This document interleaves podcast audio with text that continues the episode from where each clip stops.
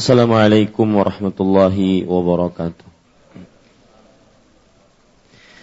بسم الله الرحمن الرحيم إن الحمد لله نحمده ونستعينه ونستغفره ونعوذ بالله من شرور أنفسنا وسيئات أعمالنا من يهده الله فلا مضل له ومن يضلل فلا هادي له وأشهد أن لا إله إلا الله وحده لا شريك له وأشهد أن محمدا عبده ورسوله.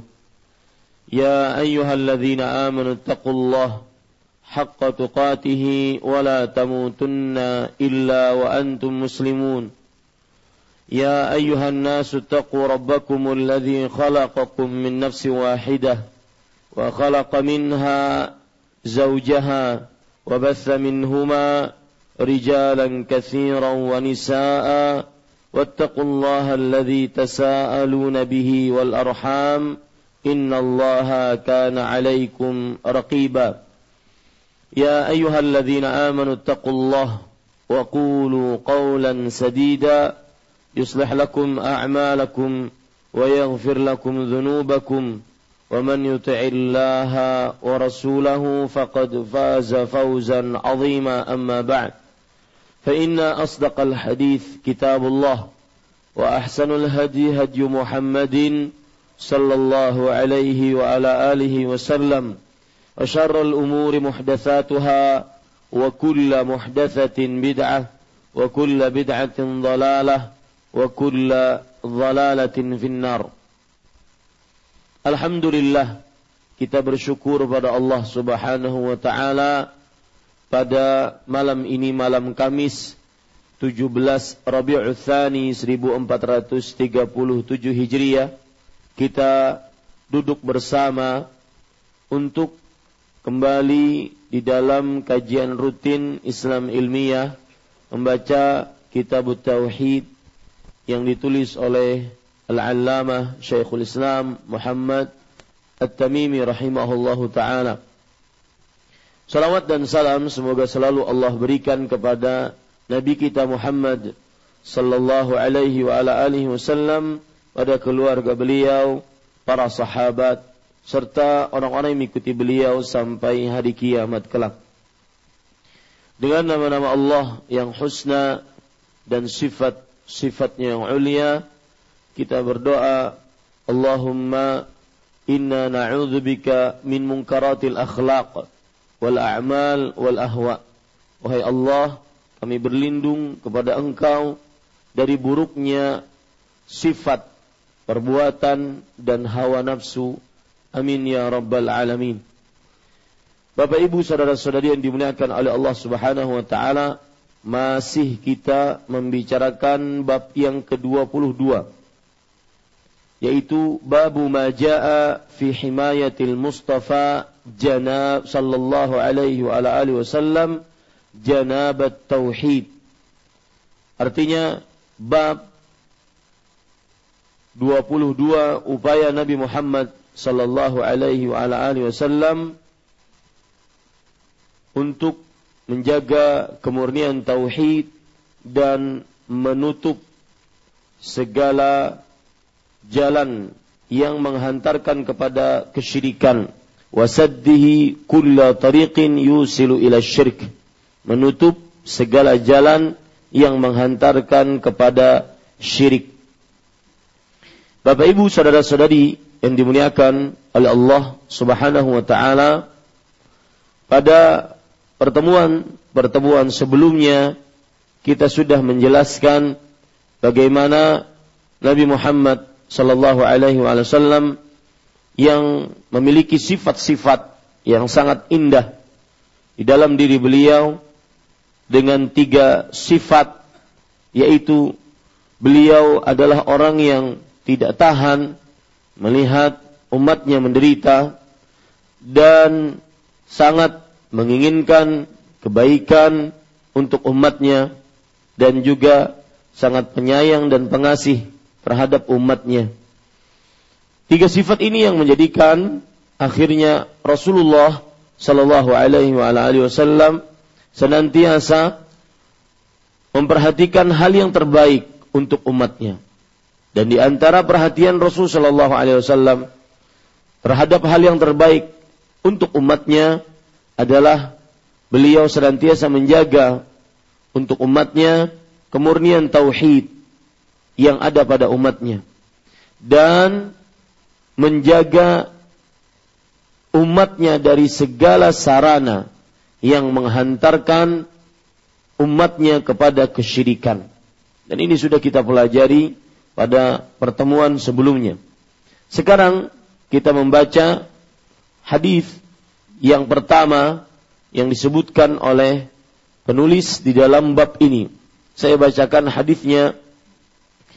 Hurairah radhiyallahu anhu qala qala Rasulullah sallallahu alaihi wa ala alihi wasallam la taj'alu buyutakum qubura wa la taj'alu qabri 'idan wa sallu alayya fa inna salatakum tablughuni haitsu kuntum rawahu Abu Dawud bi isnadin hasan urwatuhu thiqat diriwayatkan dari Abu Hurairah radhiyallahu anhu Rasulullah sallallahu alaihi wa alihi wasallam bersabda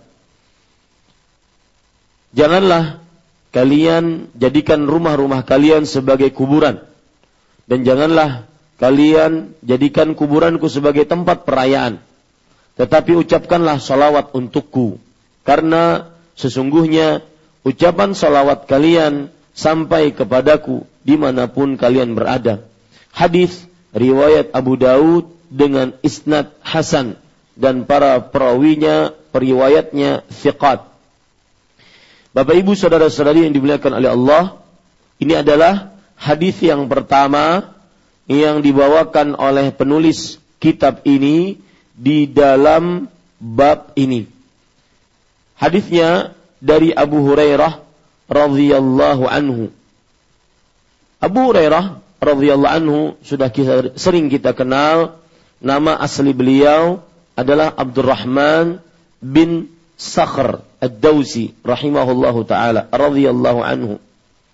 Dan beliau adalah aktsarus sahabati riwayatan lil hadis. Sahabat yang paling banyak meriwayatkan hadis-hadis Rasul sallallahu alaihi wasallam. Padahal beliau orang yang dikatakan terlambat masuk dalam agama Islam sekitar tahun 6 Hijriah baru beliau masuk ke dalam agama Islam. Di sini memberikan pelajaran kepada kita bahwa untuk berbuat baik, untuk menuntut ilmu, untuk mempelajari agama, tidak ada kata terlambat untuk menjadi orang yang lebih baik di sisi Allah Subhanahu wa taala, tidak ada kata terlambat. Bahkan sampai detik detik penghabisan nyawa seseorang, dia bisa saja untuk bisa bertaubat kepada Allah Subhanahu wa taala. Asalkan nafasnya belum ditenggorokan, kemudian matahari belum terbit dari barat, kemudian pintu taubat belum ditutup, maka seseorang bisa saja untuk berubah keadaannya menjadi manusia yang paling dicintai oleh Allah Subhanahu wa taala dari mungkin manusia yang paling dimurkai oleh Allah Subhanahu wa taala. Rasulullah sallallahu alaihi wasallam bersabda, innar innar rajula la ya'malu bi'amali ahli jannah. Sesungguhnya seseorang mengamalkan amalan amalan penghuni surga hatta yakunu bainaha wa bainahu illa zira' sampai jarak antara diri dia dengan surga hanya satu zira' yaitu satu hasta. Artinya dekat sekali dia dengan surga karena dia adalah orang yang taat kepada Allah Subhanahu wa taala. Fayasbiqu alaihi alkitab. Akan tetapi takdir Allah Subhanahu wa taala mendahuluinya.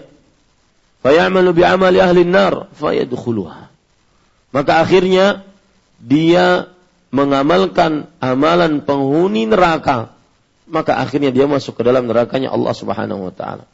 Sebaliknya, seseorang bisa menjadi manusia yang terbaik dan menjadi manusia yang terbaik di sisi Allah Subhanahu wa taala tidak mengenal umur, tidak mengenal waktu.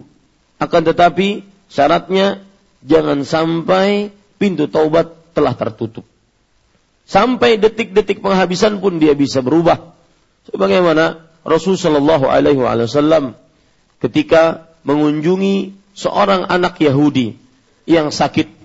Kemudian Nabi Muhammad Shallallahu Alaihi Wasallam berkata kepada anak Yahudi tersebut, Aslim, masuk masuk Islamlah engkau wahai anak muda. Anak muda tersebut melihat kepada bapaknya yang juga seorang Yahudi. Maka bapaknya mengatakan, Ati' Abul Qasim. Taatilah Abul Qasim, yaitu Nabi Muhammad sallallahu alaihi wasallam.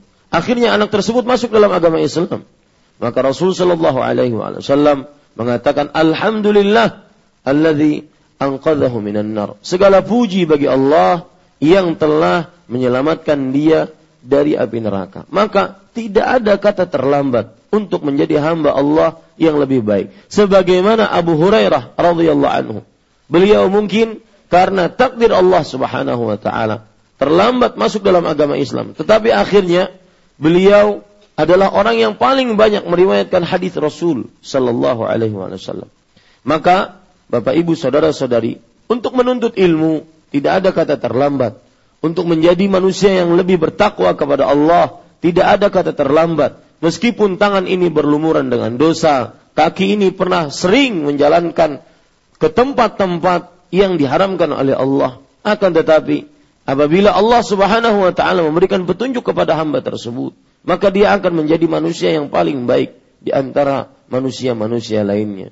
Maka bersegeralah bertobat, ambillah kebaikan sebagaimana ketika di dalam awal-awal bulan Ramadhan Rasulullah Shallallahu alaihi wasallam bersabda, "Wa nada munadin ya baghiyal khairi aqbil."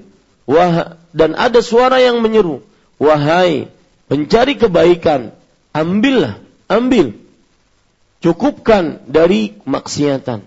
Maka Bapak Ibu, saudara-saudari yang dimuliakan oleh Allah Subhanahu wa taala, ini pelajaran yang berarti dari seorang Abu Hurairah radhiyallahu anhu. Tidak ada kata terlambat untuk memperbaiki diri, untuk menjadi hamba Allah yang lebih bertakwa, untuk menjadi hamba Allah yang lebih condong fikirannya, gaya hidupnya menggapai kenikmatan di akhirat dibandingkan kenikmatan dunia. Ini pelajaran berarti mudah-mudahan saya sebelum Bapak Ibu saudara-saudari sekalian mengambil pelajaran dari seorang Abu Hurairah radhiyallahu an. Ada perkataan menarik dari Syekh Ibrahim ibn Amir Ar-Ruhaili. Saya empat tahun duduk di depan beliau. Beliau sering mengatakan, As-sa'id man bi. Seorang yang bahagia, seorang yang selamat adalah orang yang bisa mengambil pelajaran dari kehidupan orang lain. Maka kita mengambil pelajaran dari seorang Abu Hurairah. Aktsarus sahabati riwayatan lil hadis. Sahabat yang paling banyak meriwayatkan hadis Rasul Shallallahu Alaihi Wasallam. Tidak ada kata putus asa bagi seorang muslim. Allah Subhanahu wa taala berfirman, "La tayasu min rauhillah, innahu la yasu min rauhillah illa al-qaumul kafirun." Janganlah kalian berputus asa dari rahmat Allah Subhanahu wa taala. Sesungguhnya tidak ada yang berputus asa dari rahmat Allah kecuali orang-orang kafir. Adapun muslim, mukmin, maka dia tidak menganggap dirinya terlambat sebelum waktu dan batas waktunya habis. Semuanya bisa berubah. Lihat hadis yang saya ingin sebutkan tadi belum sempat.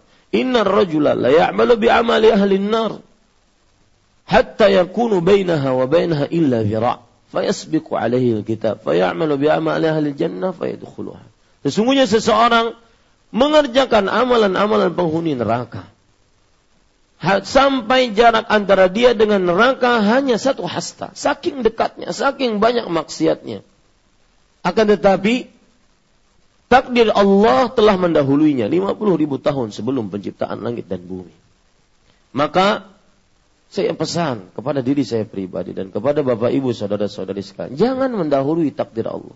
Jangan mengaku ini memang takdir Allah, saya sudah selesai. Ya begitulah takdir. Enggak. Takdirnya adalah ketika Anda beramal baru Anda tahu di mana takdir Anda.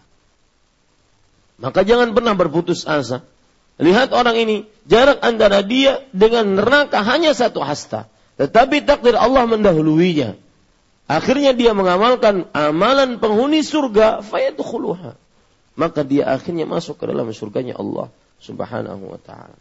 Kemudian pelajaran menarik dari seorang Abu Hurairah radhiyallahu anhu bahwasanya al-ilmu a'zamu minal mal. Ilmu lebih agung dibandingkan harta. Ilmu lebih agung dibandingkan harta. Karena dengan ilmu seseorang akan bisa mengatur hartanya. Seseorang dengan ilmu akan bisa berhadapan dengan harta. Wallahi Pak, Bapak Ibu Saudara-saudari, kadang-kadang gara-gara harta lebih berbahaya dibandingkan gara-gara kemiskinan. Makanya Rasul Shallallahu Alaihi Wasallam bersabda, "Mal faqru akhsha alaikum, walakin akhsha alaikum an tubsata alaikum dunya, fatanafasuha kama tanafasuha, faahlakathum kama faahlakatkum kama ahlakatuhum." Artinya, demi Allah, bukanlah kefakiran, kemiskinan yang aku takutkan kepada kalian. Para ulama menjelaskan orang miskin mungkin dia lebih bersandar kepada Allah subhanahu wa ta'ala. Orang miskin dia lebih tawakal kepada Allah subhanahu wa ta'ala. Makanya Rasulullah SAW bersabda, bukanlah kemiskinan yang aku takutkan kepada kalian. Akan tetapi aku takutkan kepada kalian, antubsatu alaikumud dunya, dilapangkan bagi kalian dunia. Orang kalau sudah dilapangkan dunia diuji setitis saja oleh Allah Subhanahu wa taala, seakan dunia sudah hancur bagi dia. Seakan dia tidak memiliki apa-apa dibohongi oleh dunia, ditipu oleh dunia. Ya. Kemudian para ikhwan yang dirahmati oleh Allah Subhanahu wa taala, aku takut atas kalian lihat. Ini ini wahyu dari Allah kepada Nabi Muhammad SAW. Tetapi yang aku takutkan atas kalian adalah diluaskan bagi kalian dunia. Apa yang terjadi kalau diluaskan bagi kalian dunia? Lupa akhir. Lupa majlis ilmu. Fatanafasuha kama tanafasuha maka kalian akan berlomba-lomba untuknya. Semua diukur dengan itu. Semua diukur dengan harta, semua ucapan orang diukur dengan harta, bahkan tangis seseorang diukur dengan harta. Alhamdulillah. Bahkan ilmu seseorang, ilmu seorang kiai, seorang ustadz diukur dengan harta. Berapa sih? Kita bayar dia. Ah, ya. Tidak semua bisa dibayar dengan harta. Tidak semua bisa dibayar dengan uang. Petunjuk Allah Subhanahu wa taala tidak bisa dibayar dengan uang. Maka fatanafasuha sebagaimana orang-orang sebelum kalian berlomba-lomba atasnya. Maka kalau sudah berlomba-lomba apa yang terjadi? Akhirnya kalian akan binasa sebagaimana orang-orang sebelum kalian binasa. Ini bahayanya. Maka para ikhwan yang dirah, Abu Hurairah beliau dengan segala macam keterbatasannya menjadi manusia yang termulia bukan dengan harta, dengan ilmu agama, dengan ketakwaan. Sering sekali Rasul Shallallahu Alaihi Wasallam menyebutkan akan hal ini. Lau kanati dunya ta'dilu indallah janaha ba'udah ma saqa minha kafiran syarbata ma. Nih perhatikan. Yang tertipu dengan dunianya. Yang menganggap segala sesuatu adalah hanya dengan uang, harta, megahan dunia. Kalau seandainya dunia senilai di sisi Allah Subhanahu wa taala dengan harga satu sayap nyamuk, maka niscaya Allah Subhanahu wa taala tidak akan memberikan seorang kafir pun setetes air pun kepada dia. Tetapi karena tidak ada harganya, maka semuanya dikasih. Orang kafir ya dikasih dunia, orang muslim ya dikasih dunia, Orang beriman yang dikasih dunia, orang yang tidak beriman dikasih dunia. Orang yang tidak salat bahkan lebih kaya dibandingkan orang yang salat. Maka pelajaran menarik dari seorang Abu Hurairah. Beliau kaum muhajirin. Beliau kaum suffah yang tinggal di halaman Rasulullah SAW. La, la bait, wala mal, wala dar, wala hajar, wala syajar. Tidak ada rumah, tidak ada harta, tidak ada pakaian, tidak ada makan. Untuk besok nggak tahu. Maka akan tetapi ternyata Beliau aktsarus sahabati riwayatan lil hadis. Sahabat yang paling banyak meriwayatkan hadis Rasulullah SAW. Sampai hadis yang kita baca sekarang, yang merupakan salah satu pokok dasar agama Islam, yang bisa menjaga seseorang dari kesyirikan, kita dapat tidak dari beliau. Berapa banyak pahala yang beliau dapatkan. Itu orang-orang yang cerdas, itu orang-orang yang berakal, yang tidak cuma pikirannya hanya sebatas dunia sementara alfani. Sementara dan cepat hancur. Kalau didapat pun tidak dapat. Ini para ikhwan yang dirahmati oleh Allah Subhanahu. Mudah-mudahan nasihat ini bermanfaat untuk saya sebelum Bapak Ibu saudara-saudari sekalian. Jangan melulu diukur segala sesuatu dengan harta. Yang kebiasaan ah ngantri itu bayar hilangkan bahwa ada sesuatu yang tidak Anda bisa dapat dengan harta. Ada surga yang tidak bisa didapat hanya dengan harta Anda kecuali dijalankan di jalan Allah Subhanahu wa taala. Maka Bapak Ibu saudara-saudari pada saat itu kita akhirnya semakin menunduk, semakin merunduk, semakin tawadhu. Apa yang sudah saya bisa hadapkan di hadapan Allah ketika yaumul hisab kelak? Apa yang sudah saya persiapkan bekal sebagaimana sabda Rasul sallallahu alaihi wasallam riwayat Imam dari Abdullah bin Umar radhiyallahu anhu ketika beliau ditanya ayyul mu'minina akyas orang beriman mana yang paling cerdas? Maka beliau menjawab aktsaruhum lil maut dzikran. Yang paling banyak mengingat kematian. Kemudian setelah itu bukan hanya sekedar mengingat kemudian setelah itu selesai enggak. Wa ahsanuhum lima ba'dahu isti'dadan ulaikal akyas dan orang-orang yang lebih baik, paling baik persiapannya setelah kematian. Mereka lah orang-orang yang cerdas. Yang paling baik persiapannya setelah kematian. Dan itu ditunjukkan oleh Abu Hurairah radhiyallahu anhu. Jadi pelajaran menarik dari seorang Abu Hurairah yang pertama tidak ada kata terlambat untuk menjadi hamba Allah yang lebih bertakwa. Dan yang kedua, yaitu yang menjadi ukuran di dunia ini adalah ketakwaan dan juga keilmuan seseorang yang diamalkan akhirnya menjadi buah surganya dia di akhirat kelak. Baik yang dirahmati oleh Allah Subhanahu wa taala. Kita lanjutkan. Dari Abu Hurairah diriwayatkan dari Abu Hurairah radhiyallahu anhu Rasulullah sallallahu alaihi wa alihi wasallam bersabda, La taj'alu buyutakum kubura. Ada sedikit lagi ada perkara menarik tentang Abu Hurairah ini. Beliau termasuk orang yang berbakti kepada orang tua. Kepada ibunya terutama. Ibunya.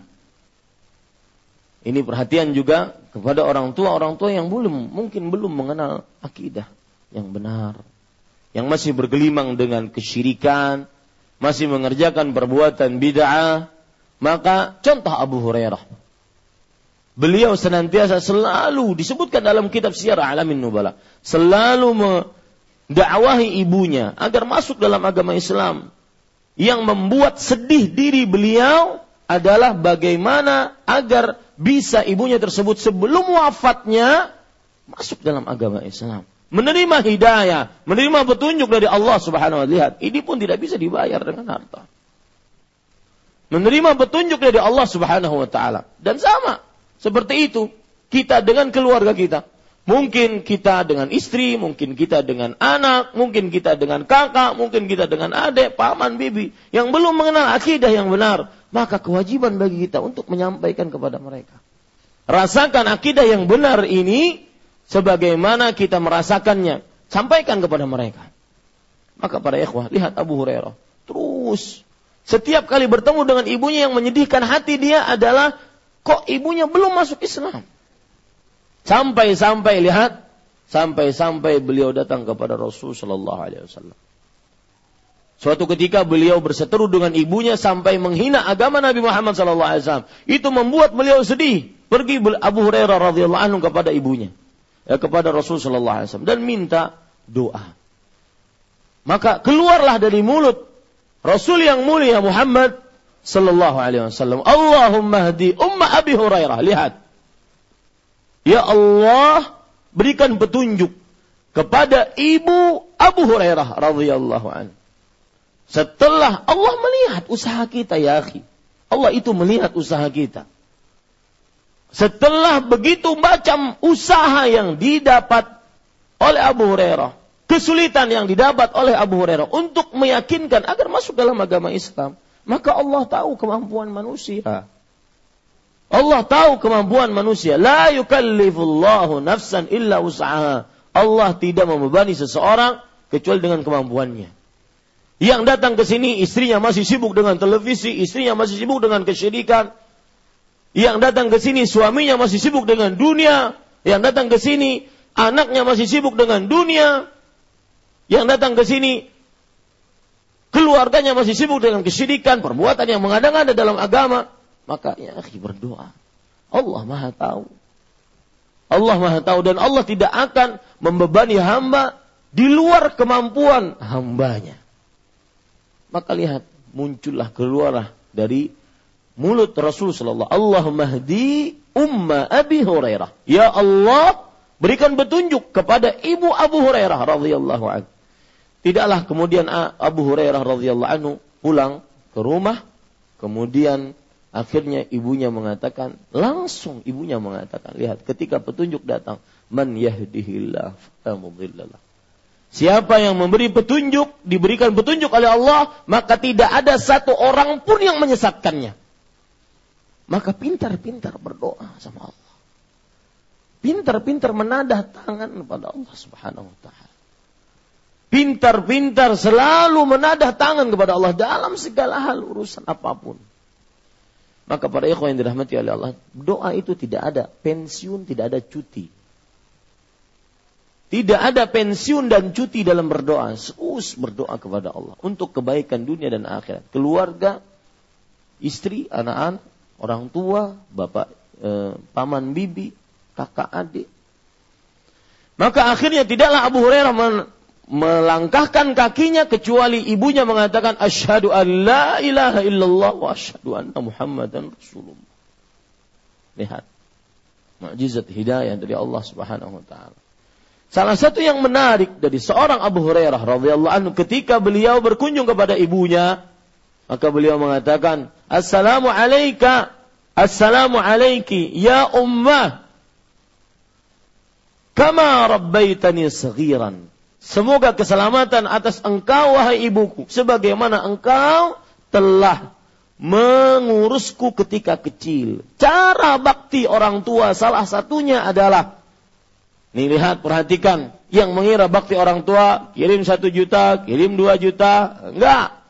Bukan hanya itu saja. Cara bakti orang tua adalah ketika seseorang pandai menyebut memuji kebaikan orang tua di hadapan beliau-beliau. Jazakillahu khairan ibu. Sebagaimana engkau telah mengurusku ketika kecil. Terima kasih atas susuanmu selama dua tahun. Terima kasih engkau telah mengandungku selama sembilan bulan. Terima kasih engkau telah menjadi pangkuanku untuk tidur selama aku masih bayi. Dan terus sebutkan kebaikan-kebaikan orang tua kita yang tidak akan pernah kita bisa balas walau dengan kita memikulnya di atas pundak kita selama kita menunaikan ibadah haji. Kepada ikhwan yang dirahmati oleh Allah Subhanahu wa taala, ini kita bisa ambil dari seorang Abu Hurairah radhiyallahu anhu. Assalamu alayki ya umma kama rabbaitani saghiran. Semoga keselamatan atas engkau wahai ibuku sebagaimana engkau mengurusku tatkala aku masih kecil. Sebutkan kebaikan-kebaikan yang belum pandai menyebutkan kebaikan-kebaikan orang tua pada dirinya, maka belajar, belajar sebutkan.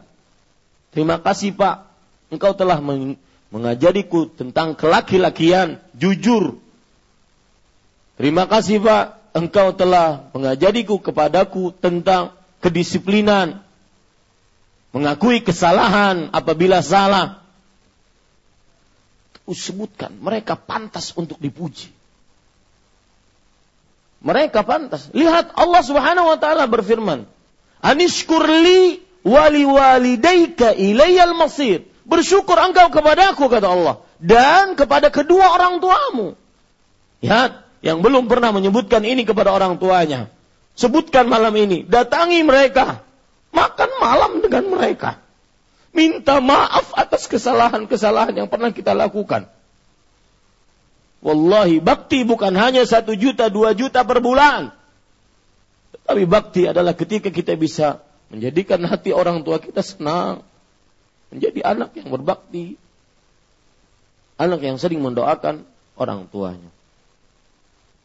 Bapak Ibu, saudara-saudari yang dimuliakan oleh Allah Subhanahu wa taala, itu pelajaran dari seorang Abu Hurairah. Mudah-mudahan kita bisa mengambil pelajarannya. Ingat tadi perkataan Syekh Ibrahim bin Amir Ruhaili, "As-sa'id man wu'iza bi Orang yang bahagia adalah orang yang bisa mengambil pelajaran dari orang lain. Bapak Ibu, saudara-saudari, kita lanjutkan. Rasul Shallallahu Alaihi Wasallam bersabda, janganlah kalian jadikan rumah-rumah kalian sebagai kuburan. Bapak Ibu, saudara-saudari yang dimuliakan oleh Allah, maksud dari janganlah kalian menjadikan rumah-rumah kalian sebagai kuburan. Maksudnya adalah rumah itu jangan lepas dari sholat, mengerjakan sholat di dalamnya. Rumah itu jangan lepas dari berdoa di dalamnya, membaca Al-Quran di dalamnya, sebagaimana yang terjadi pada kuburan. Maka Rasul Shallallahu Alaihi Wasallam pada hadis ini janganlah kalian jadikan rumah-rumah kalian sebagai kuburan. Itu maksudnya adalah kalian perhatikan kerjakan banyak ibadah di dalam rumah. Jangan seperti di kuburan. Jangan rumah kita sebagai kuburan. Kerjakan banyak ibadah-ibadah sunnah di dalam rumah. Ya. Dan Bapak Ibu, saudara-saudari yang dimuliakan oleh Allah, kebalikan yang dilakukan oleh orang-orang musyrik.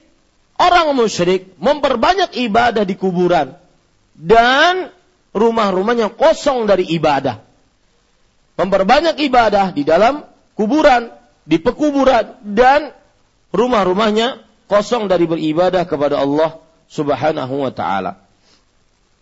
Para ikhwah yang dirahmati oleh Allah Subhanahu wa taala, di dalam riwayat lain dari hadis yang lain yang saya bacakan sekarang terdapat penjelasan yang menarik. Di antaranya hadis dari Abdullah bin Umar radhiyallahu anhu, riwayat Bukhari dan Muslim, tidak ada dalam buku kita. Ij'alu min salatikum fi buyutikum. Lihat, ini ada penjelasan riwayat ini. Jadikan salat-salat kalian di rumah-rumah kalian. Wala tattakhidhuha kubura. Dan jangan jadikan rumah-rumah kalian tersebut sebagai kuburan. Saya ulangi. Hadis ini tadi mengatakan, janganlah kalian jadikan rumah-rumah sebagai kuburan. Ini umum. Apa maksudnya? Jangan jadikan rumah-rumah kalian sebagai kuburan. Dijelaskan oleh Rasul Shallallahu Alaihi Wasallam hadis ini, yaitu dalam hadis riwayat Bukhari dan Muslim dari Abdullah bin Umar radhiyallahu anhu ij'alu min salatikum fi buyutikum. Salat-salat kalian itu jadikan di dalam rumah. Nah, ini maksudnya. Jangan menjadikan rumah sebagai kuburan. Artinya rumahnya tidak pernah diapai? Disolati. Ya, rumahnya tidak pernah disolati. Wala tattakhidhuha kubura. Dan jangan, dan janganlah jadikan rumah-rumah tersebut sebagai kuburan. Di dalam hadis yang lain, tambahan, penjelasan, belum ada dalam buku kita dari Abdullah bin Umar radhiyallahu anhu, riwayat Muslim. Rasul sallallahu alaihi wasallam bersabda, "La taj'alu buyutakum maqabira." Jangan jadikan rumah-rumah kalian sebagai kuburan. Apa maksudnya wahai Rasulullah? Fa inna syaitana yanfiru minal baiti alladhi yusma'u fihi suratul Baqarah tuqra'u fihi. Artinya, sesungguhnya syaitan kabur dari rumah yang didengar surat Al-Baqarah dibaca di dalamnya. Menunjukkan bahwa tempat paling pantas untuk memperbanyak bacaan Al-Quran selain di masjid adalah di mana? Di rumah, bukan di kuburan. Hadis yang begitu jelas dari Rasul Shallallahu Alaihi Wasallam. Ya. Fa inna syaitan yanfiru minal bait alladhi yusma'u suratul baqaratu tuqra'u fih. Sesungguhnya syaitan kabur dari rumah yang dibacakan di dalamnya surat Al-Baqarah di dalamnya. Sedikit tentang permusuhan syaitan dengan manusia. Bapak Ibu, saudara-saudari, kita itu di dalam surat Fatir ayat 7 kalau tidak salah, kita diperintahkan untuk menjadikan syaitan sebagai musuh. Dan wajib sebagai musuh, tidak boleh bersalam-salaman, tidak boleh berkawan-kawan, nggak boleh. Tidak boleh berteman. Inna syaitana lakum aduun fattakhidhuhu aduan. Betul? Fatir ayat 6. Sesungguhnya syaitan bagi kalian adalah musuh. Maka jadikanlah ia sebagai musuh. Nah sekarang permasalahannya kita berhadapan dengan musuh kalau orang tinju, Mike Tyson tinju, Ya, sebentar saya lanjutkan sedikit. Mike Tyson tinju itu ada musuhnya, maka dia menang karena bisa nonjok di mana rahangnya langsung TKO dalam satu satu menit. Ini kita berhadapan dengan musuh yang tidak pernah bisa dilihat. Tidak pernah bisa dilihat. Innahu yarakum huwa wa qabiluhu min haitsu la tarawnahum. Syaitan melihat kalian dari arah yang kalian tidak bisa melihatnya. Itulah musuh kita yang harus jadi musuh. Maka setelah adzan saya akan sebutkan bagaimana cara bermusuhan dengan syaitan. Silakan, tafadhol.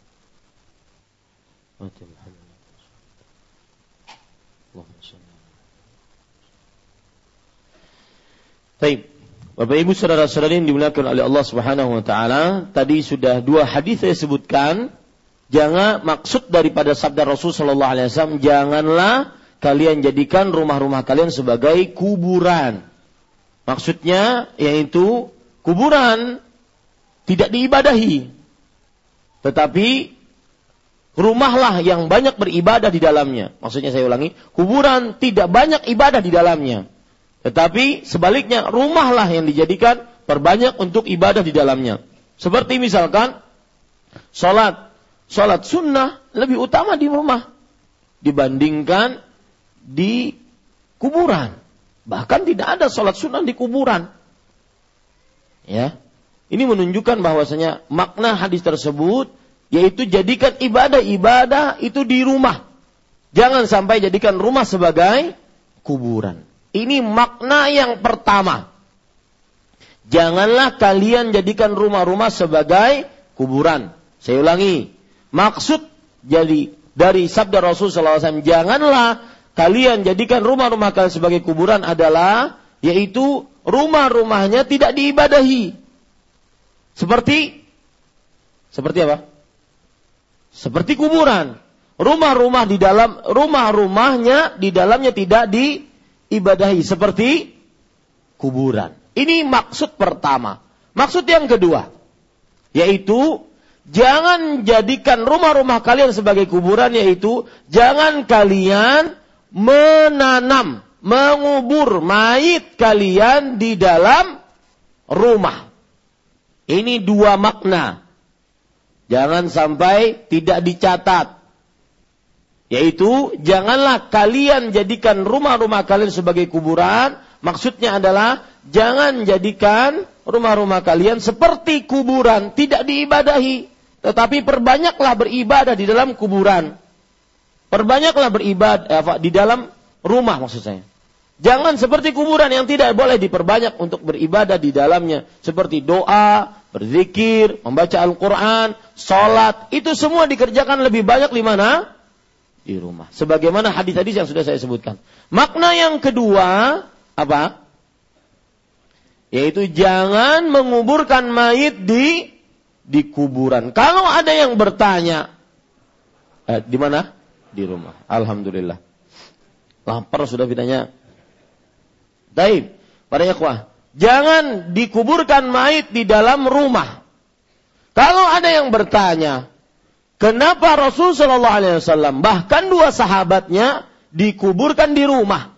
Maka jawabannya, yaitu Rasul Shallallahu Alaihi Wasallam bersabda dalam hadis dari Abu Bakar radhiyallahu an, Nabi Muhammad SAW bersabda, "Ma min nabiyyin yamutu illa dufina haitsu qubil." Tidaklah seorang nabi mati, meninggal, wafat, kecuali dikuburkan di mana beliau diwafatkan. Ini alasan pertama kenapa Nabi Muhammad sallallahu alaihi wasallam dikuburkan di dalam rumah.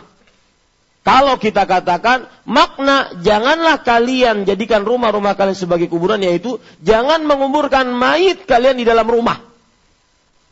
Maknanya adalah eh, mak maknanya itu. Maka ada orang bertanya, kenapa Nabi Muhammad SAW dikubur di dalam rumah? Maka kita jawab hadis dari Abu Bakar. Setiap Nabi yang meninggal maka dikuburkan di mana beliau meninggal. Nabi Muhammad Sallallahu Alaihi Wasallam meninggal di, di rumah siapa? Aisyah radhiyallahu anha dan beliau akhirnya dikubur di dalam rumah Aisyah. Taib. Ada lagi yang bertanya, Taib itu Nabi. Sekarang Abu Bakar dan Umar radhiyallahu anhuma bukan Nabi. Maka kenapa? Maka jawabannya Rasul sallallahu alaihi wasallam bersabda, "La tajtami'u." Eh, kenapa itu maksudnya? Kenapa mereka berdua juga dikuburkan di dalam rumah, bukan di pekuburan? Maka jawabannya mudah, yaitu Rasul sallallahu alaihi wasallam bersabda, La tajtami'u ummati ala dhalalah. Umatku tidak bersepakat di atas kesesatan. Sepeninggal Rasulullah Sallallahu Alaihi Wasallam ada para sahabatnya yang hidup di kota Madinah. Mereka lah umat Rasul Sallallahu Alaihi Wasallam dan di bawahnya para tabi'in yang mengikuti senantiasa para sahabat Nabi radhiyallahu anhum. Dan seluruh sahabat Rasulullah sepakat bahwa Abu Bakar dan Umar dikuburkan di rumah Aisyah, di kamar Aisyah, di samping sahabat mereka berdua. Jadi ini kesepakatan para sahabat Nabi radhiyallahu anhum ajmain dan kekhususan yang dimiliki oleh Abu Bakar dan Umar sebagaimana mereka di dunia menemani Rasul sallallahu alaihi wasallam maka seperti itu pula mereka akan di akhirat juga bersama Rasul sallallahu alaihi wasallam. Begitu jawabannya. Jawaban yang kedua, kenapa Nabi Muhammad sallallahu alaihi wasallam dikuburkan di rumah kalau begitu? Maka kita jawab bahwa ada riwayat dari Aisyah annahu khasya an yattakhidha masjidan. Kalau seandainya Nabi Muhammad SAW dikubur di pekuburan, takutnya nanti kuburan itu dijadikan sebagai masjid yang akhirnya disembah. Makanya dikuburkan di dalam kamar sehingga tidak bisa disembah. Paham? Ya, saya ulangi dari pertama. Kita tadi pelajari, janganlah kalian jadikan rumah-rumah kalian sebagai kuburan. Siapa yang belum punya buku siapa? Semua udah punya? Ada yang belum? Ya, insya Allah minggu depan ya. Nah, diadakan nanti. Janganlah kalian jadi karena saya baca kitab. Kitab tidak sama dengan ceramah kita harus benar-benar uh, terlihat teliti di dalam kitab ini. Janganlah kalian jadikan rumah-rumah kalian sebagai kuburan. Kita sudah sebutkan makna yang pertama apa? Makna yang pertama apa? Jangan jadikan rumah itu seperti kuburan. Apa maksudnya? Yaitu di kuburan tidak beribadah, tidak sholat, tidak zikir, tidak baca Quran, maka Jangan jadikan rumah-rumah ini seperti kuburan. Maka kerjakanlah salat seperti hadis yang saya bacakan. Ij'alu min salatikum fi buyutikum. Jadikan salat-salat kalian di rumah-rumah kalian. Salat-salat kalian di rumah-rumah kalian. Jadikan baca Quran, terutama surat Al-Baqarah di rumah-rumah kalian. Itu maksudnya jangan menjadikan rumah kalian sebagai kuburan. Ini makna yang pertama. Makna yang kedua yaitu janganlah kalian jadikan rumah-rumah kalian sebagai kuburan yaitu apa? Mengubur mayit di dalam di dalam rumah. Jangan itu. Nah, nanti ada timbul pertanyaan, kenapa Rasulullah SAW dikubur di dalam rumah? Rumah Aisyah. Maka sudah jawabannya sudah kita jawab dua.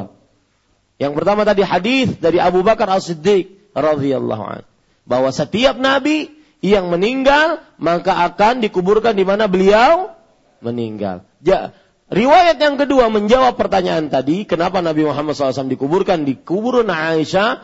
Karena Aisyah meriwayatkan bahwa khasya an yattakhidha masjidan. Beliau takut kuburan beliau nanti dijadikan sebagai masjid.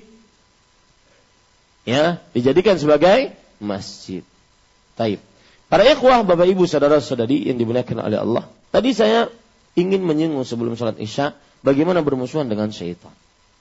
Karena di sini disebutkan janganlah jadikan rumah-rumah kalian sebagai kuburan. Sesungguhnya syaitan lari dari rumah yang terdengar di dalamnya surat Al-Baqarah dibaca di dalamnya. Saya sudah sebutkan tadi surat Fatir ayat 6 bahwa syaitan harus dijadikan musuh dan tidak boleh berteman Sampai akhir hayat kita musuh. Tidak boleh berteman.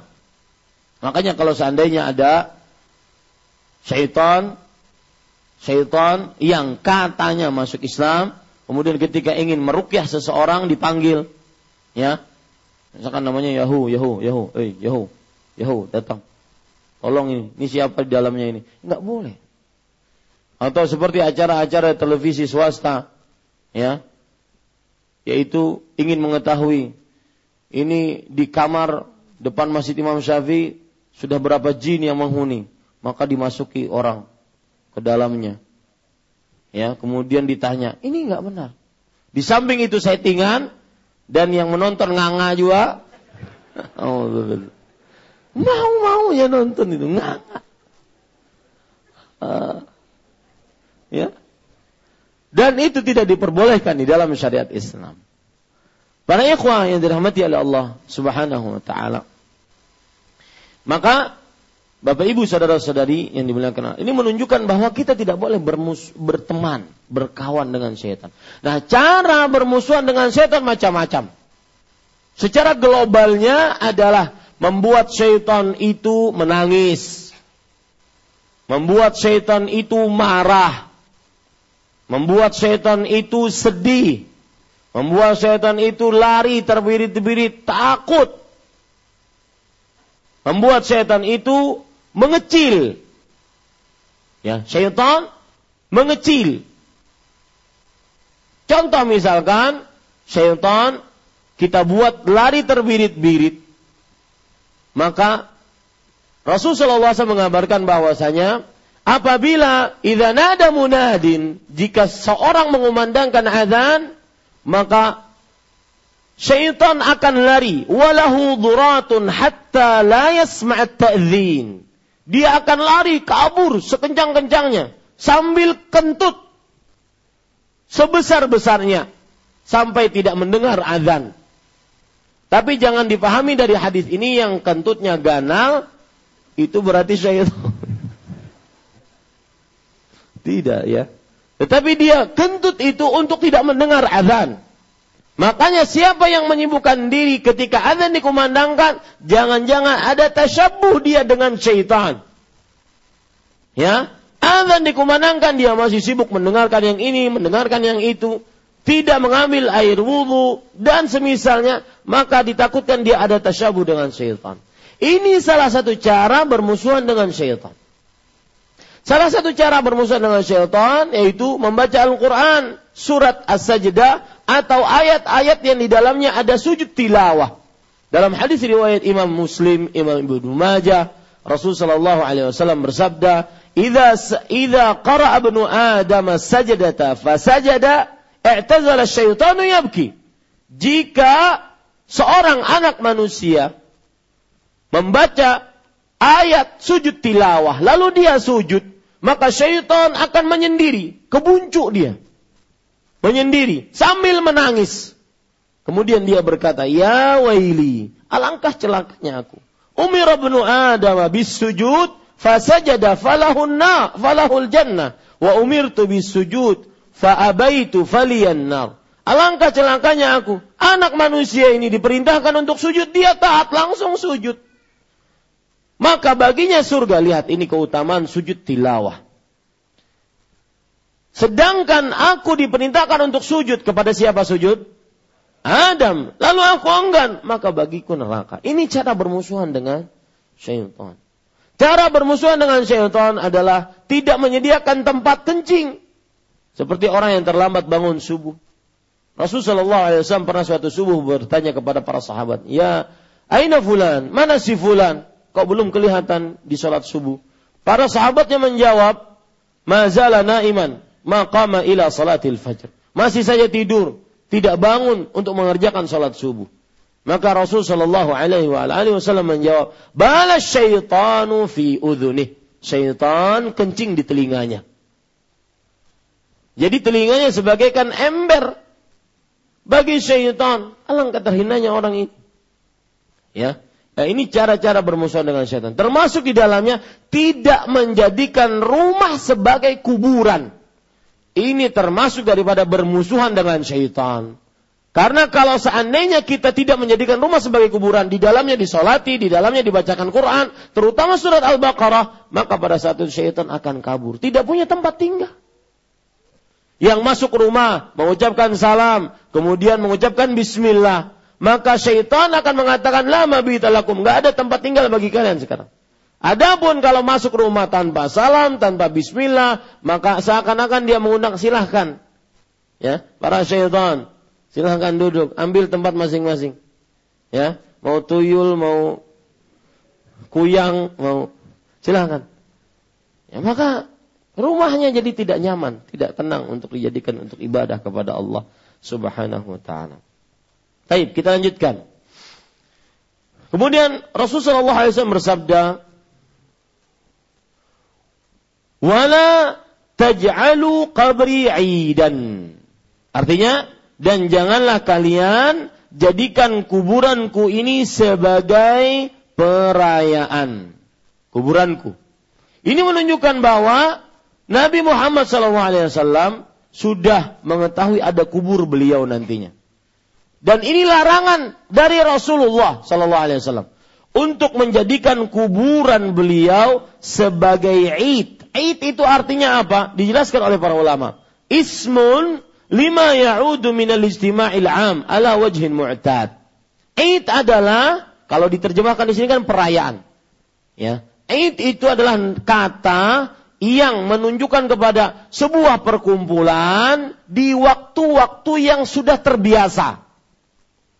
Ya, jadi garis bawahi perayaan di sini maksudnya perayaan. Janganlah kalian jadikan kuburanku sebagai tempat perayaan. Tempat perayaan di sini maksudnya adalah tempat yang dijadikan untuk berkumpul di waktu-waktu yang sudah menjadi kebiasaan per bulan, per hari, per pekan, per tahun. Itu namanya tempat perayaan. Berarti para ikhwah, bapak ibu, saudara-saudari yang dimuliakan oleh Allah, tidak diperbolehkan kita menjadikan kuburan Nabi Muhammad Sallallahu Alaihi Wasallam sebagai tempat perayaan, yang artinya didatangi per hari, didatangi per pekan, didatangi per per tahun, per bulan, tidak boleh. Orang-orang yang datang ke Masjid Nabawi ketika mereka umroh kemudian menyempatkan diri berziarah ke kota Madinah, mengunjungi kota Madinah. Sedikit tentang umroh, tidak ada kaitan umroh dengan berziarah ke kota Madinah. Kalau ada orang datang ke kota Mekah, tawaf, sa'i, tahallul, kemudian pulang ke, ke Banjar. Ya, sahkah umrohnya? Sah. Tidak ada kaitan dengan kota Madinah. Kita ke kota Madinah karena memang dekat menggunakan situasi dan kondisi yang ada. Maka akhirnya kita berziarah ke kota Madinah. Nah, apabila orang para ikhwah, bapak, ibu, saudara-saudari ke kota Madinah untuk mengunjungi kota suci tersebut, kota kedua yang suci dan tidak ada kota suci setelah kota Madinah, Adapun Masjidil Aqsa bukan kota suci, yang lebih tepat Masjidil Aqsa adalah Thalithul har, thalithu al-masjid. Thalithul haramain. Afan, thalithul masjid. Yaitu masjid ketiga yang penuh dengan berkah. Setelah Masjidil Haram, Masjid Nabawi, kemudian Masjidil Aqsa. Adapun dia tanah suci tidak dikatakan tanah suci. Kita kembali ke permasalahan tadi. Orang datang ke kota Madinah, maka pada bapak ibu saudara-saudari yang dimuliakan oleh Allah, dia tidak diperbolehkan untuk menjadikan kuburan Nabi didatangi pada waktu-waktu tertentu. Setiap kali habis selesai sholat, dia berziarah kubur. Habis zuhur ziarah kubur, habis asar ziarah kubur, habis maghrib ziarah kubur, habis isya ziarah kubur. Ini namanya menjadikan kuburan Nabi sebagai apa tadi? Aid. Sebagai apa? Aid. Tempat perayaan, yaitu tempat kebiasaan dikunjungi dalam waktu-waktu yang menunjuk me, yang merupakan kebiasaan. Ini tidak boleh.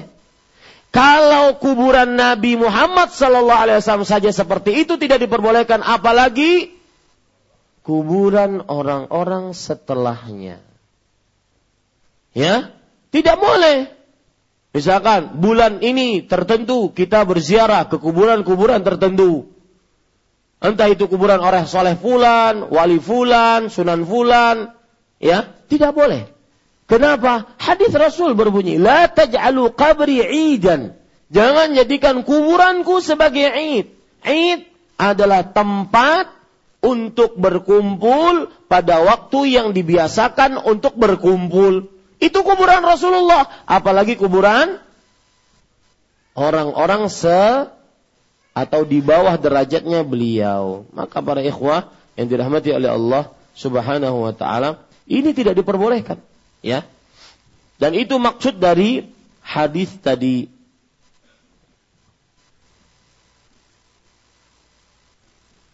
Para ikhwan yang dirahmati oleh Allah Subhanahu wa taala, bahkan para sahabat Nabi radhiyallahu anhum mereka senantiasa menjauhi untuk menjadikan kuburan Nabi Muhammad sallallahu alaihi wasallam diziarahi dalam waktu-waktu yang merupakan kebiasaan. Tidak ada riwayatnya Abu Bakar setiap kali habis sholat ke sana mengucapkan salam. Tidak ada. Ya, tidak ada. Dan juga apabila orang datang ke kota Madinah, yang dituju bukan kuburan Nabi. Tetapi yang dituju apa? Masjid Nabawi. Kuburan Nabi, kalau kita sudah ke Masjid Nabawi, sholat dua rakaat, maka silahkan kita berziarah ke kuburan Rasul Sallallahu Alaihi Hal ini berdasarkan hadis riwayat Bukhari. Rasul Sallallahu Alaihi Wasallam bersabda, "La tushaddur rihal illa ila thalathati masajidah." Tidak diperbolehkan seseorang bepergian dalam rangka beribadah, bersusah payah, bepergian dalam rangka beribadah, kecuali ketiga masjid. Al-Masjidil Haram, wa Masjidi Ahada, wal Masjidil Aqsa. Masjidil Haram, masjidku ini, dan Masjid Aqsa. Dan ingat Pak, ketika saya katakan tadi, saya sadar mengatakannya. Dan mudah-mudahan tidak ada yang salah paham dengan saya.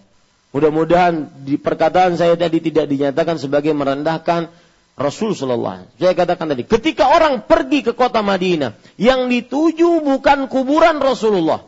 Ini saya ucapkan dengan tegas, bukan kuburan Rasulullah, tetapi Masjid Nabawi. Berdasarkan hadis Rasul.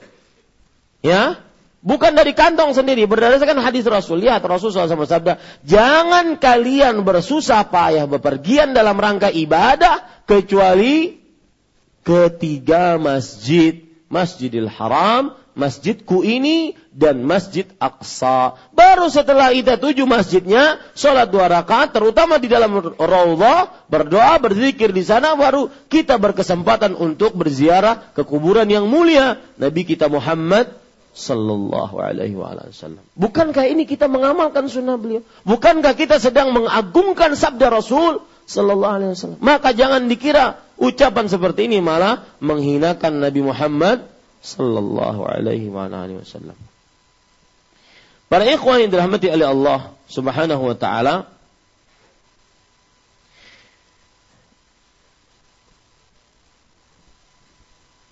Kemudian kita baca riwayat selanjutnya.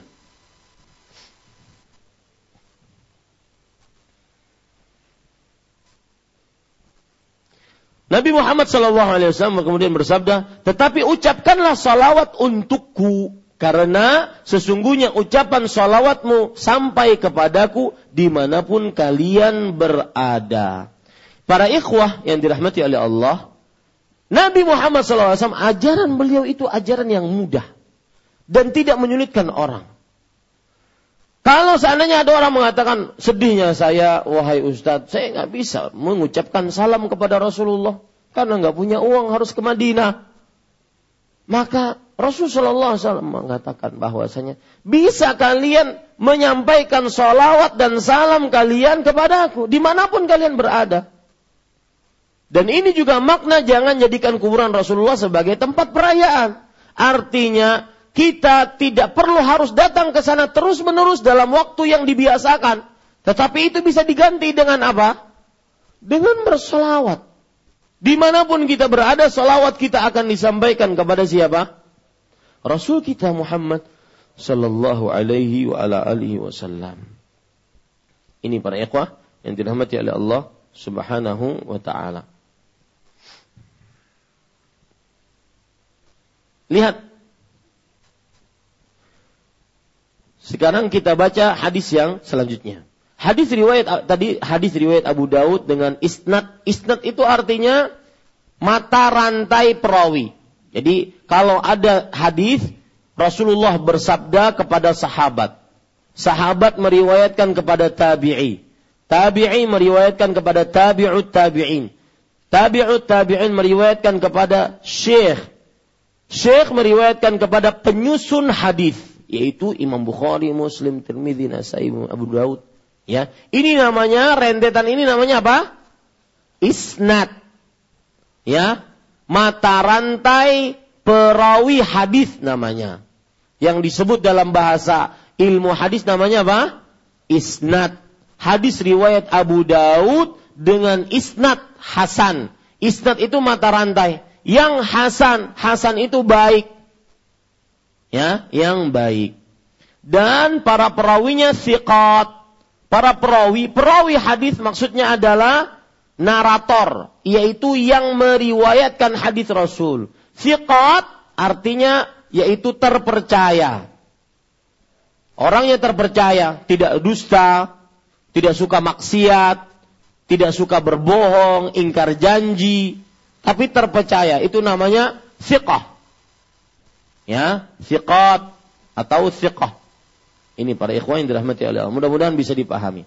Sekarang Sebelum kita masuk kepada riwayat selanjutnya, saya ingin kita mengambil beberapa pelajaran tadi dari hadis yang barusan kita baca. Yang pertama, yaitu larangan untuk menjadikan rumah sebagai kuburan. Ini faidah yang pertama dari hadis yang barusan kita pelajari.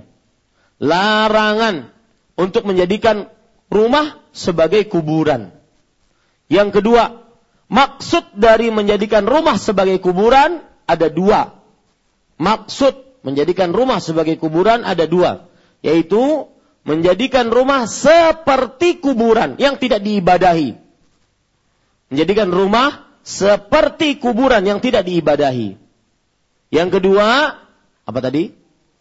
Mengubur mayit di dalam rumah. Ini maksud dari menjadikan kuburan sebagai rumah. Ada dua makna berarti.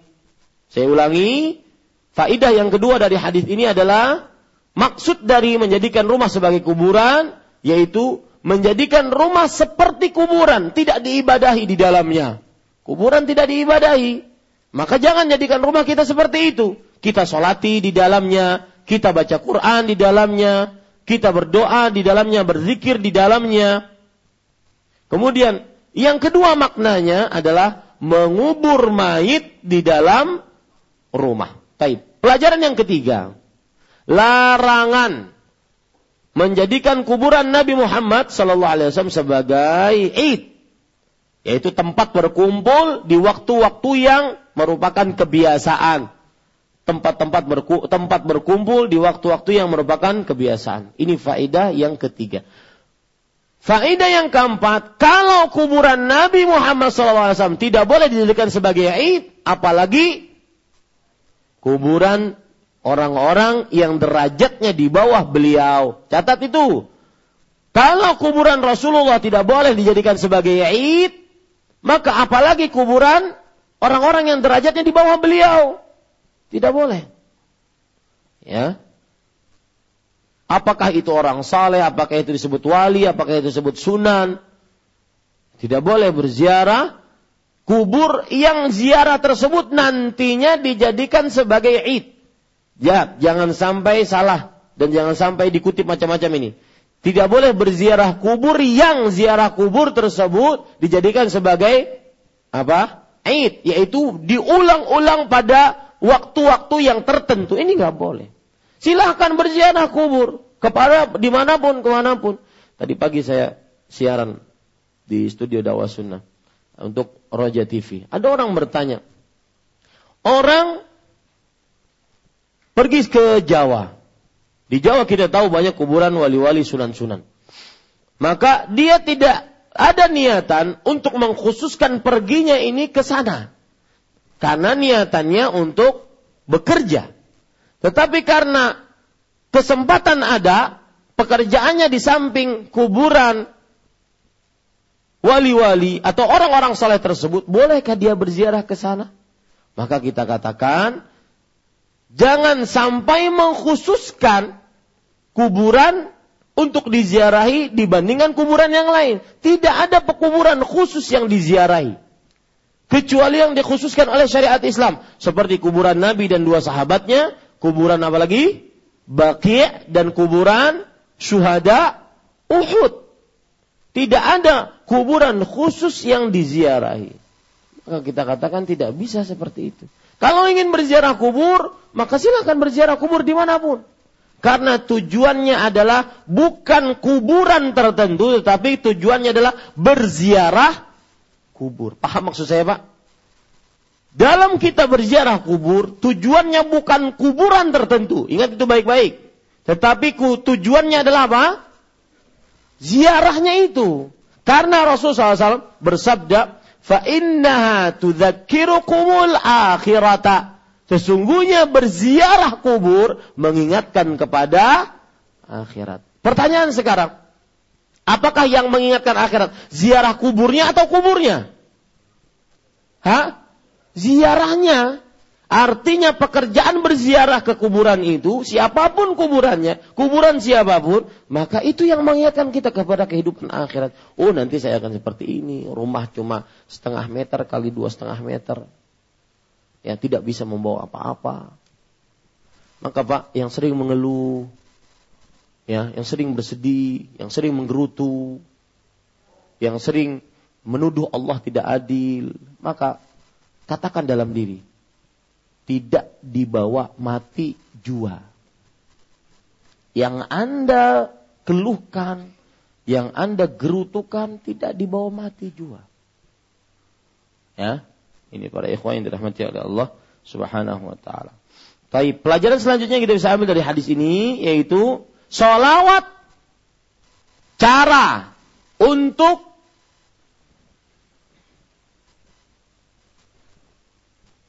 mengganti berziarah kubur ke kuburan Rasul Sallallahu Alaihi Wasallam. Salawat cara untuk mengganti ziarah kubur ke kuburan Rasul SAW. Siapa yang tidak mampu? untuk berziarah kubur misalkan dari ujung Afrika mahal berziarah kubur ke kuburan Rasulullah SAW. Siapa yang dari Indonesia mahal berziarah kubur kuburan Rasulullah SAW, maka dia bisa apa? Salawat, menyampaikan salawat dan salamnya kepada Rasul Sallallahu Alaihi Wasallam. Baik, para ikhwan yang dirahmati oleh Allah Subhanahu Wa Taala, kita ambil hadis satu lagi sehingga kita selesaikan hadis ini dan pada pekan depan insya Allah kita akan membaca kandungannya. Saya baca hadisnya.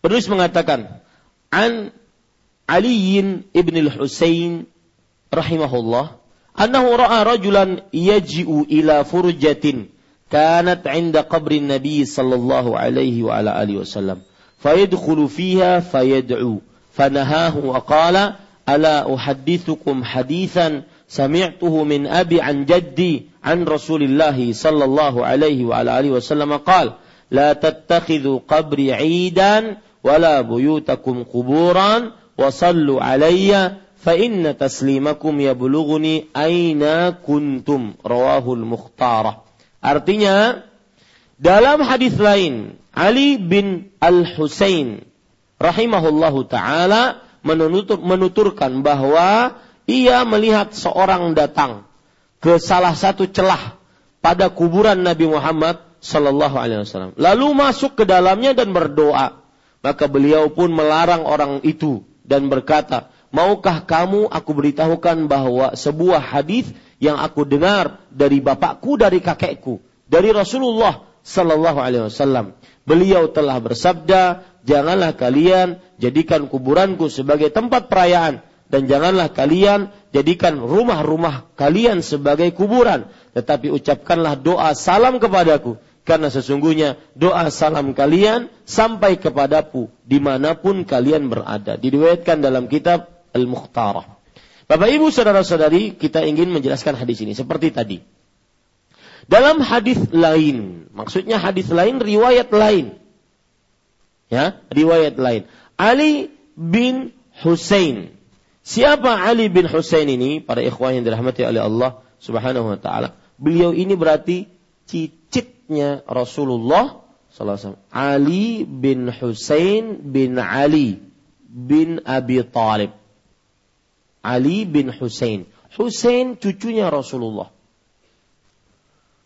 Cucu yang paling dicintai oleh Rasulullah SAW. Ahadu uh, ahadu ra'isu ra'isi syababi ahli jannah. Salah seorang dari pemimpin pemuda di surga. Husain radhiyallahu anhu. Bapak Husain adalah Ali, menantu siapa? Rasul sallallahu Berarti ini cicitnya Rasulullah sallallahu alaihi wasallam. Dan Ali bin Husain inilah yang disebut dengan Zainal Abidin. Nah, siapa ngarannya Zainal Abidin? Itu sebenarnya adalah gelar dari cicitnya Rasulullah sallallahu alaihi wasallam. Dan Ali bin Husain ini berarti adalah tabi'i, yaitu seorang manusia yang melihat sahabat Nabi beriman dan mati dalam keimanan. Itu disebut apa? Tabi'i. Apa, apa namanya? Tabi'i. Yaitu seorang yang melihat sahabat Nabi Muhammad SAW beriman dan mati dalam keimanan. Bahkan Ibnu Syihab Az-Zuhri, Muhammad ibn Muslim Ibnu Syihab Az-Zuhri rahimahullah, seorang tabi'i mengatakan ma ra'aitu Quraisyan afdhala minhu. Aku tidak pernah melihat seorang Quraisy yang lebih utama daripada Zainal Abidin. Karena Zuhri semasa dengannya. Semasa dengan Zainal Abidin ini. Ya ini para ikhwan yang dirahmati oleh Allah Subhanahu wa taala. Beliau meninggal pada tahun 7, eh, 93 Hijriah. 93 Hijriah. Para ikhwan yang dirahmati oleh Allah, itulah Ali bin Husain bin Al-Husain. Nama sebenarnya nama Al-Husain dan Al-Hasan. Jadi nama mereka itu sebenarnya pakai Al. Ya, Al-Husain dan Al-Hasan. Namanya pakai al. Al Husain dan Al Hasan. Ini dua-duanya anak siapa? Ali bin Abi Talib. Ali bin Abi Talib menantu dan juga plus siapa? Sepupu apa keponakan? sepupu anak pamannya Rasulullah Sallallahu Alaihi Wasallam. Ya, anak pamannya Rasul Sallallahu Alaihi Wasallam. Di sini lihat Ali bin Al Husain. Ali sudah kita jelaskan cicitnya Rasulullah Sallallahu Alaihi Wasallam meninggal pada tahun 93 Hijriah dan termasuk seutama-utama tabi'i. Tabi'i yang paling utama. Sekarang bapaknya Al-Husain, Ali bin Al-Husain. Al-Husain adalah cucu yang sangat disayangi oleh Rasul Shallallahu Alaihi Wasallam. Sedikit saya ingin menyinggung tentang akidah Syiah Rafidah. Yang di Banjarmasin ini sudah mulai bibit-bibitnya. Ini harus kita perangi.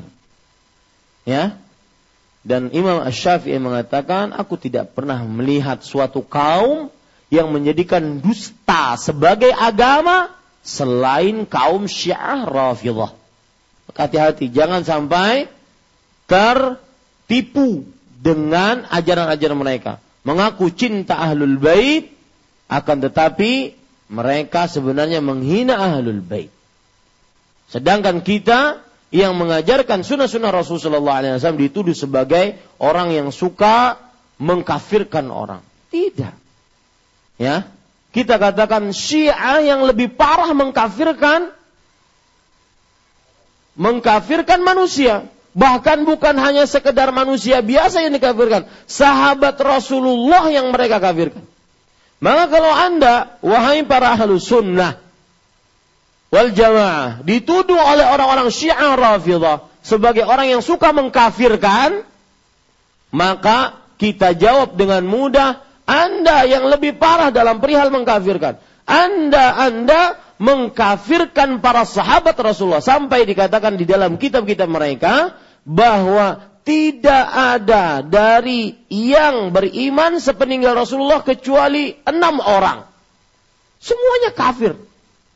Abu Bakar kafir, Umar kafir, radhiyallahu anhuma menurut mereka. Uthman, Talha, Zubair bin Awam, Abdurrahman bin Auf, Sa'ad, Sa'id, Abu Ubaidah bin Jarrah, apalagi Aisyah radhiyallahu anhum.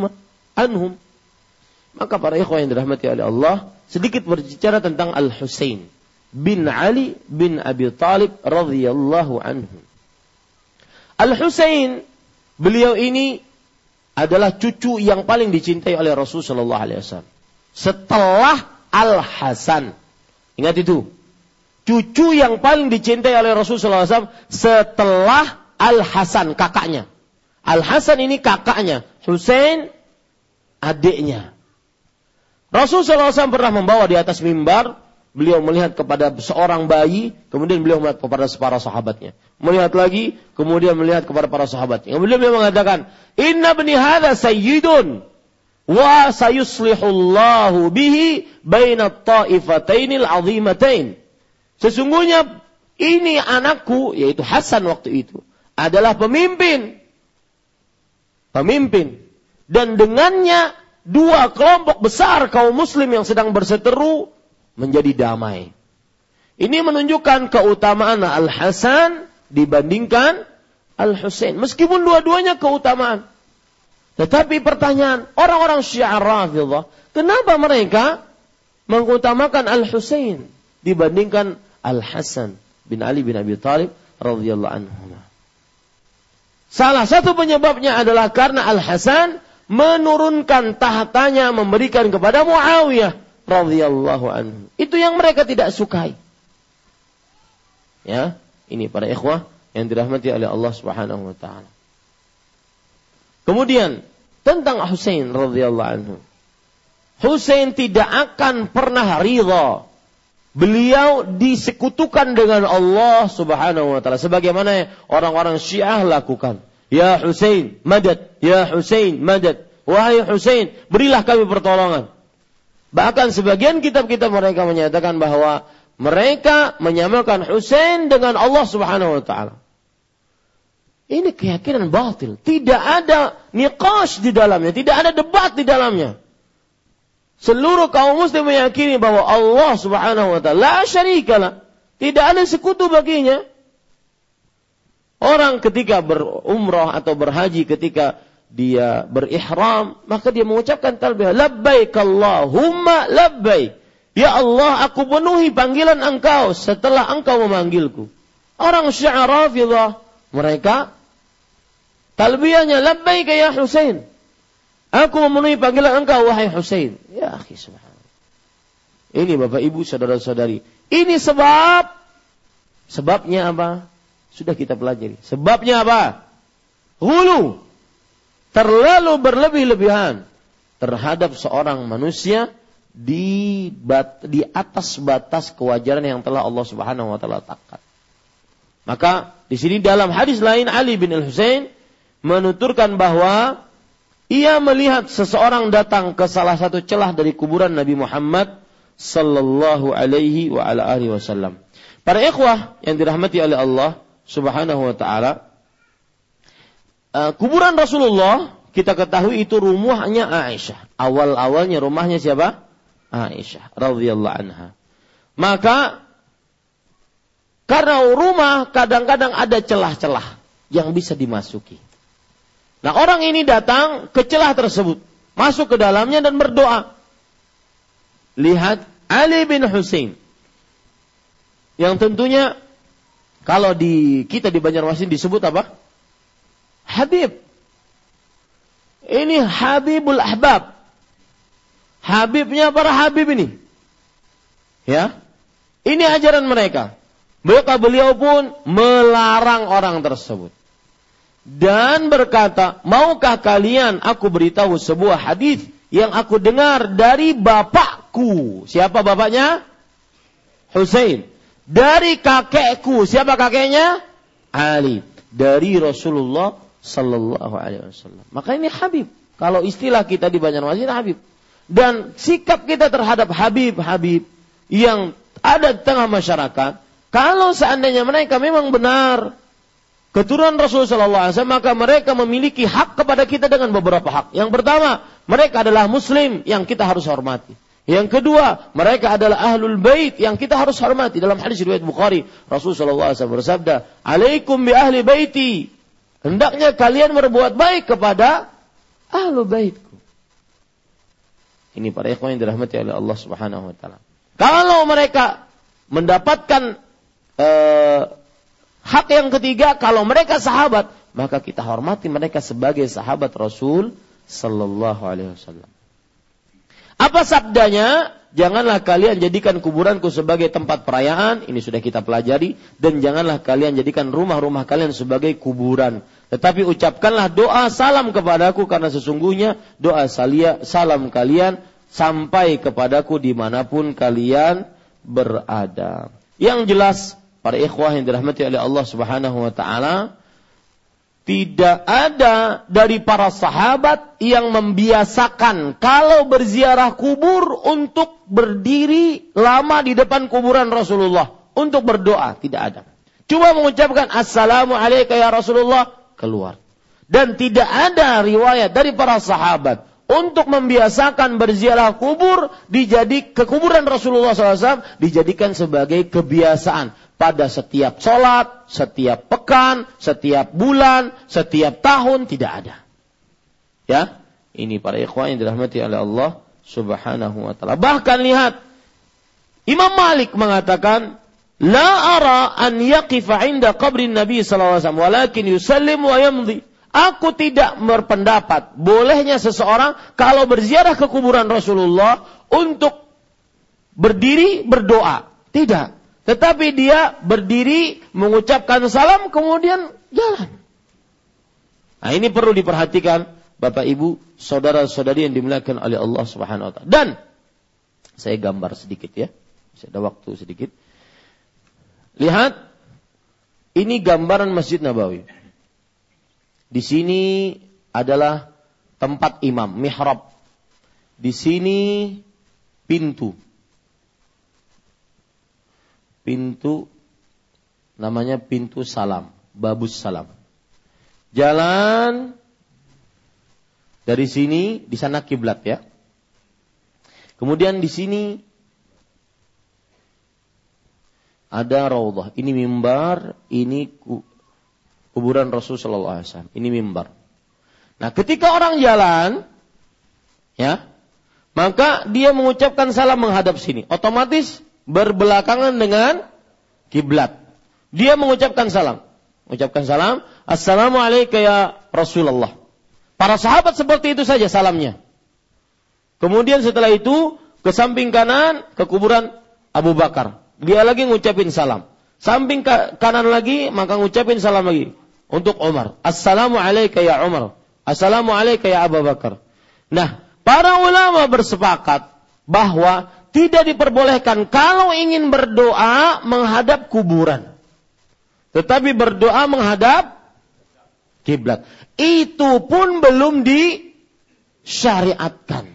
Yang ada dilakukan oleh para sahabat Nabi cuma menghadap kuburan dan mengucapkan salam. Wayamdi. Sebagaimana dikatakan oleh Imam Malik. Ingat, yang mengatakan ini Imam Malik, bukan Ahmad Zainuddin. Bukan ajaran Masjid Imam Syafi'i. Tetapi ini ajaran ahlu sunnah wal jamaah Begitulah para sahabat Nabi radhiyallahu anhum bahwasanya ketika berziarah kubur maka menghadap ke kuburan Rasulullah dan mengucapkan salam assalamu alayka ya Rasulullah. Kemudian setelah itu dia keluar. Di sini ada pintu. Ya. Habis ke pintu makanan. Maksudnya sudah keluar tidak ada ibadah lagi di sana. Nah, ini para ikhwah yang dirahmati oleh Allah Subhanahu wa taala.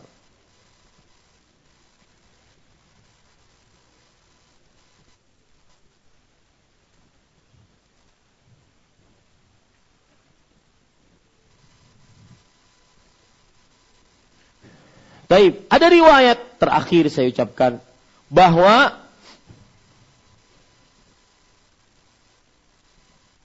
ada seorang yang sampai ke Bukit Tur, Tur. Tur. Kita tahu Tur Sina yang Allah Subhanahu wa taala sebutkan sebagai tempat yang penuh berkah, sebagai tempat yang muqaddas suci.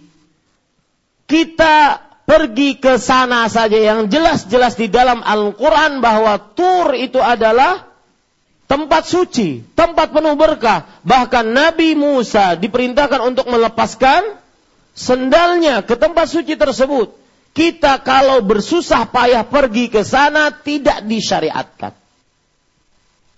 Yang jelas-jelas tempat itu disebutkan dalam Al-Quran sebagai tempat suci, penuh berkah. Sampai sekarang masih ada Bukit Tursi.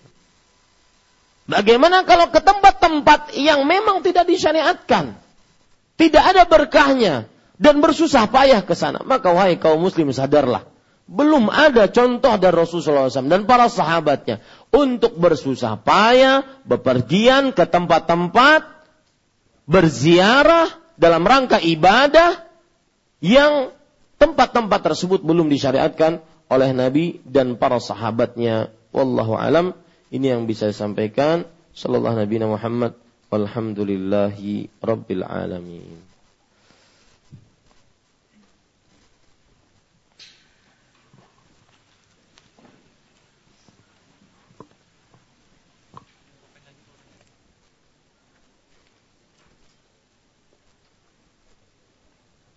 Nah, ada pertanyaan?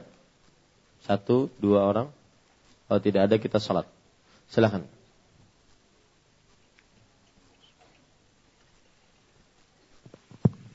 Bismillah, Alhamdulillah. Mengenai Husain sama Ali tadi Ustaz. Apakah Husain atau Ali ini tahu dijadikan imam oleh orang-orang Syiah?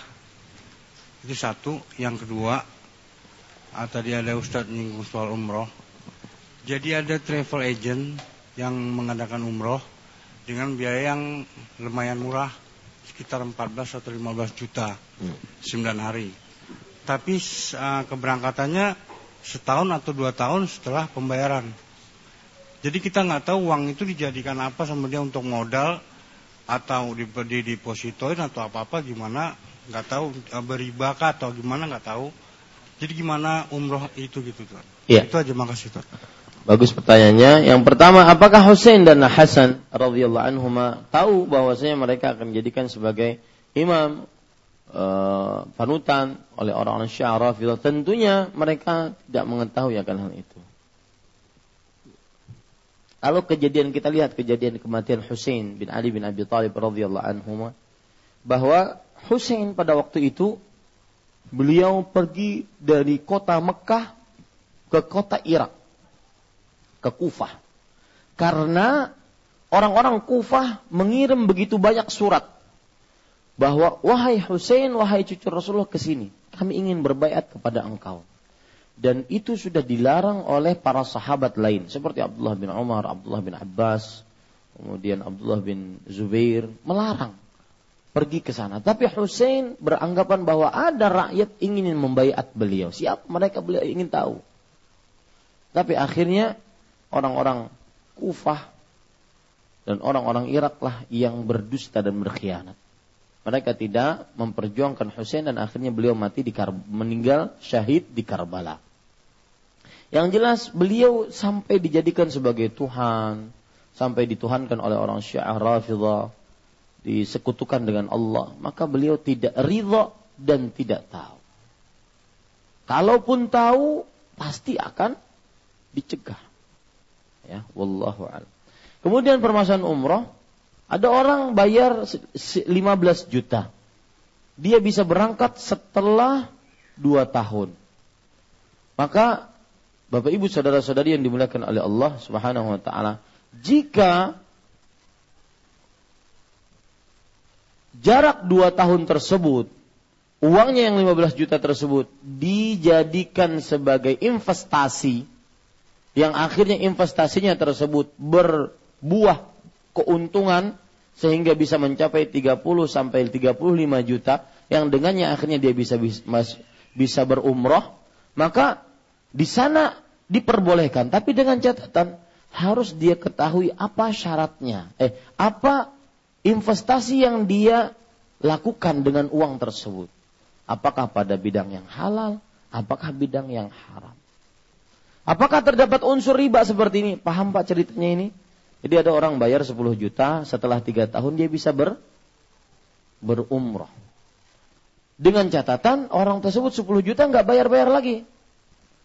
Cuma 10 juta itu aja. Maka di sini otomatis kalau uang seseorang yang 10 juta ini kita letakkan pada orang lain, pada travelnya, otomatis tidak bisa bergerak karena 10 juta. Dan itu hukum menabung, hukum menitip, berarti hukum wadiah, menitip. Berarti uangnya 10 juta. Tetapi kok bisa kemudian menjadi menjadi apa? Berkembang uangnya. Otomatis ini di di uh, diusahakan atau investasi namanya. Nah, ketika itu diusahakan maka kita harus tahu usahanya ini apa. Kalau seandainya kita tidak tahu maka tidak diperbolehkan. Kalau seandainya kita tahu dan itu haram juga tidak diperbolehkan usahanya tersebut.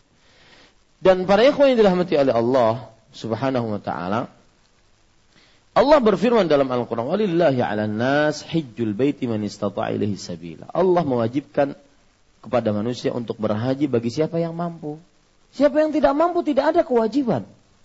Maka jangan sampai melakukan hal-hal yang aneh-aneh dalam keinginan untuk pergi haji atau pergi umrah. Yang tidak mampu tidak ditanya dan tidak dianggap dosa oleh Allah Subhanahu wa taala. Itu ya. Wallahu alam.